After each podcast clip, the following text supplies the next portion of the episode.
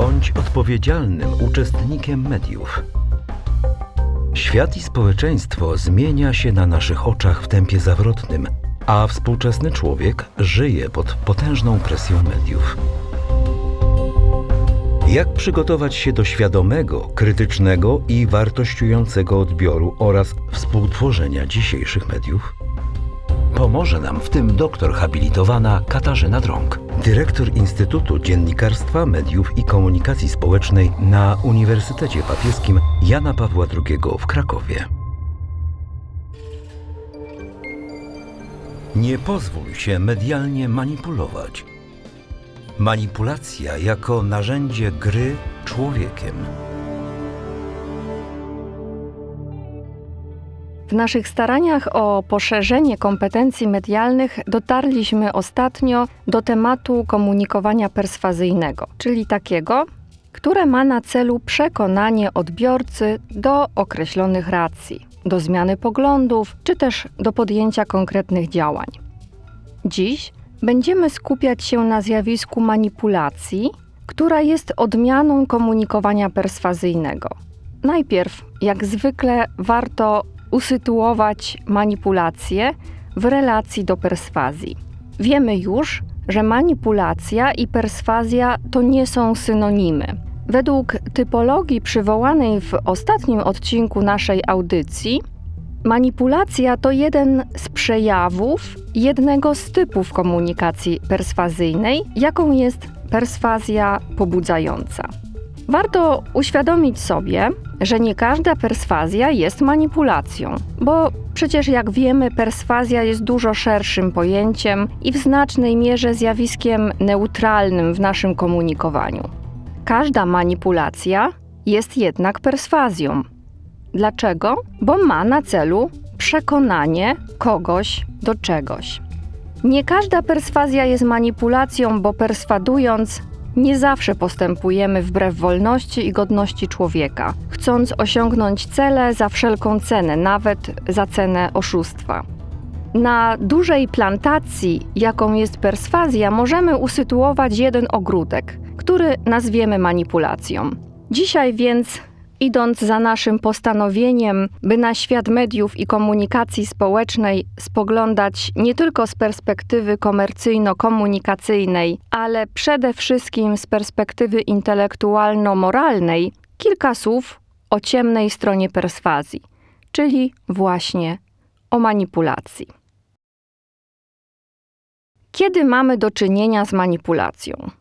Świetnie sprawę tłumaczy sięgnięcie do źródłosłowu terminu manipulacja, a słowo to pochodzi od dwóch łacińskich słów. Manus pellere. Ręka trzymać w czyjejś dłoni, mieć kogoś w ręce. Takie jest znaczenie tych dwóch łacińskich słów. Manipulacja to wywieranie wpływu na człowieka dla osiągnięcia jakichś korzyści. Możemy powiedzieć w skrócie, że manipulacja to posługiwanie się człowiekiem niezależnie od jego woli i jego wolności. Pytanie o manipulację jest więc ważnym pytaniem o to, kto lub co ma nas w swoich rękach.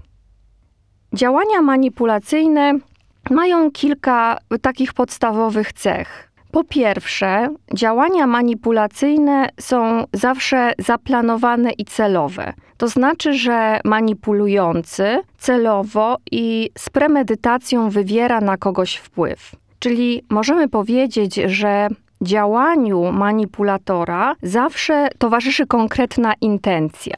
Druga czy trzecia ważna cecha manipulacja to działanie dyskretne. Co to znaczy? Manipulacja to działanie mające na celu ukryte oddziaływanie na odbiorcę. Mówiąc krótko, manipulator chce, aby obiekt manipulacji nie zorientował się, że jest manipulowany.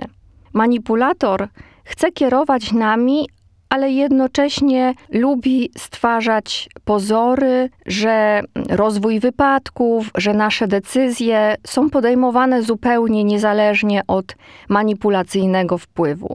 I kolejna cecha. Manipulacja to działania przynoszące korzyść autorowi tej manipulacji. W przypadku manipulacji medialnej może to być różna korzyść finansowa, poparcie w wyborach, wzrost oglądalności, uzyskanie rzeszy obserwujących danego influencera czy danego youtubera w sieci, co przekłada się na popularność, co przekłada się na monetyzację, co przekłada się na na przykład na konkretne zarobki. Dlaczego manipulacja negatywnie się kojarzy? Zasadniczo manipulatorzy nie używają słowa manipulacja, bo to słowo niemal każdemu z nas negatywnie się kojarzy. Nikt z nas nie chce przecież być manipulowany, a nawet podejrzenie z naszej strony, że jesteśmy obiektem manipulacji, budzi w nas wewnętrzny opór. Dlaczego tak się dzieje? To proste. My jesteśmy stworzeni do bycia wolnymi i chcemy być wolni w decyzjach, chcemy być wolni w naszych poglądach. Jak ważną jest sprawa nazewnictwa, używania konkretnych pojęć, widać, gdy zaobserwujemy, jak manipulatorzy często uciekają się do nazywania typowo manipulacyjnych zachowań ogólnym i neutralnym słowem perswazja. Nie dajmy się temu zwieść. Jeśli na przykład tytuł kursu, który znajdujemy w internecie, albo tytuł poradnika, tytuł artykułu brzmi na przykład sztuka perswazji, jak przejąć władzę nad umysłami ludzi, albo sztuka perswazji, spraw, by ludzie robili to, co chcesz, to wnioski powinny być dla nas jasne. W takim przypadku mamy do czynienia ze szkoleniem z manipulacji, mamy do czynienia z poradnikiem szkolącym w manipulacji, a nie uczeniem się retoryki, sztuki i skutecznego przekonywania do swoich racji. Dobrze jest uczyć się komunikacji, ale zanim wyślemy na przykład młodzież na kurs kompetencji komunikacyjnych, sprawdźmy, czy pod przykryciem efektywnej, skutecznej komunikacji nie kryje się po prostu uczenie technik manipulacji. I pamiętajmy, miernik moralnej oceny tych zjawisk to stosunek do godności i wolności każdej osoby ludzkiej. Warto zadawać sobie wobec przekazów medialnych, wobec działalności w sieci pytania: czy jestem traktowany jak podmiot, czy jak przedmiot działań komunikacyjnych? I idźmy dalej. Czy ja traktuję odbiorcę jak podmiot, czy jak przedmiot działań komunikacyjnych? Warto zwrócić też uwagę na to, że często mówimy o manipulacji tekstem, manipulacji wypowiedzią, manipulacji informacją, ale są to określenia, które tak naprawdę odnoszą się do manipulacji człowiekiem. Bo jeśli ktoś wytwarza zmanipulowany tekst medialny, to w jakim celu to robi? Nie dla samej manipulacji tekstem, nie dla samej manipulacji konkretnym newsem, ale celem jest zawsze manipulacja człowiekiem, konkretną jednostką, bądź też manipulacja większą grupą, czy nawet jest to manipulacja całym społeczeństwem. Do tego sprowadza się istota manipulacji, żeby odpowiednio przygotować, spreparować komunikat, by dokonać manipulacji człowiekiem. I dlatego też manipulację oceniamy pod kątem etycznym, bo odnosi się ona wprost do człowieka, nie jest grą przekazem dla samej gry przekazem. Takie właśnie spojrzenie pozwala nam właściwie ocenić zjawiska z perspektywy moralnej. Dlaczego ostatnio dużo mówi się o manipulacji informacją?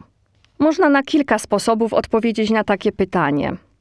Temat, o którym mówimy, stał się modny niestety nie bez przyczyny. Po pierwsze, żyjemy w czasie natłoku informacji. Jesteśmy i wszyscy o tym wiemy reprezentantami tak zwanego społeczeństwa informacyjnego. Otrzymujemy codziennie takie dawki informacji, o których nawet nie śniło się naszym przodkom kilkaset lat temu.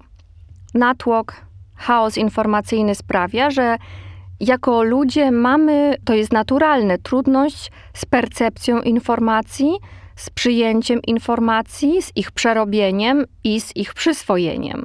Dobrym i prostym przykładem nadmiaru informacji jest nasz stan psychiczny po tym, gdy na proste zapytanie wpisane do wyszukiwarki internetowej otrzymujemy miliony odpowiedzi, odpowiedzi różnej wartości, odpowiedzi, których po prostu po ludzku nie jesteśmy w stanie sprawdzić i przyswoić. W natłoku informacji, w tej sytuacji chaosu informacyjnego, łatwiej jest manipulować odbiorcą. Wszyscy wiemy, że łatwiej zostać okradzionym w zatłoczonym autobusie, w którym panuje zamieszanie i w którym nie panujemy nad przebiegiem zdarzeń i nad odbiorem wszystkich bodźców, niż w autobusie, w którym siedzimy spokojnie na swoim miejscu i mamy uporządkowane otoczenie, mamy wszystko pod kontrolą. Przeciążenie informacyjne jest jednym z najważniejszych wyzwań, przed którym stoimy, i ono nas naraża bardziej na działania manipulatorów.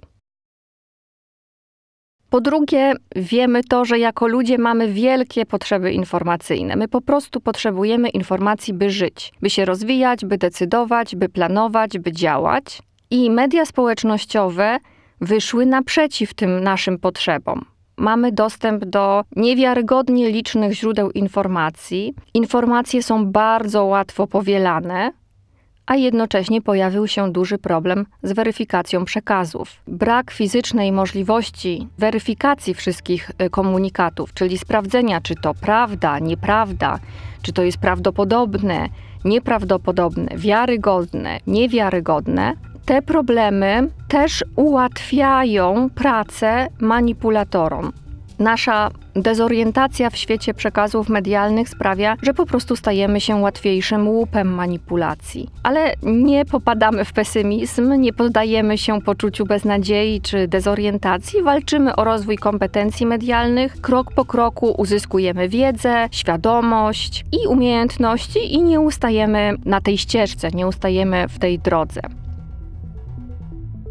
Po trzecie, powszechne stały się dziś tak zwane wojny informacyjne, czyli takie zorganizowane działalności, które mają na celu pokonanie przeciwnika politycznego, wojskowego, wykorzystanie informacji przeciwko drugiej osobie, przeciwko przedsiębiorstwu w sferze biznesu, na poziomie regionu, na poziomie świata, w rozgrywkach politycznych czy rozgrywkach e, biznesowych. Te wojny informacyjne to są zorganizowane, zakrojone na szeroką skalę takie kampanie manipulacyjne.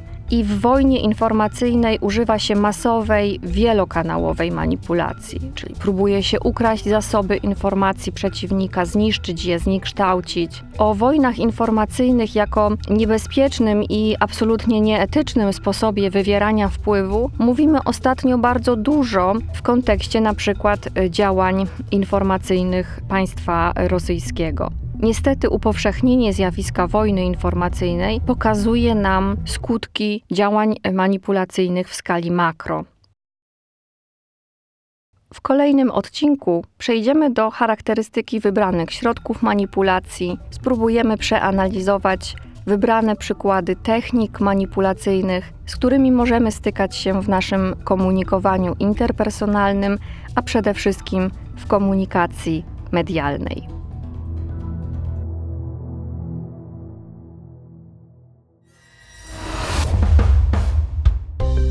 Audycja powstała przy współpracy z Instytutem Dziennikarstwa, Mediów i Komunikacji Społecznej na Uniwersytecie Papieskim Jana Pawła II w Krakowie.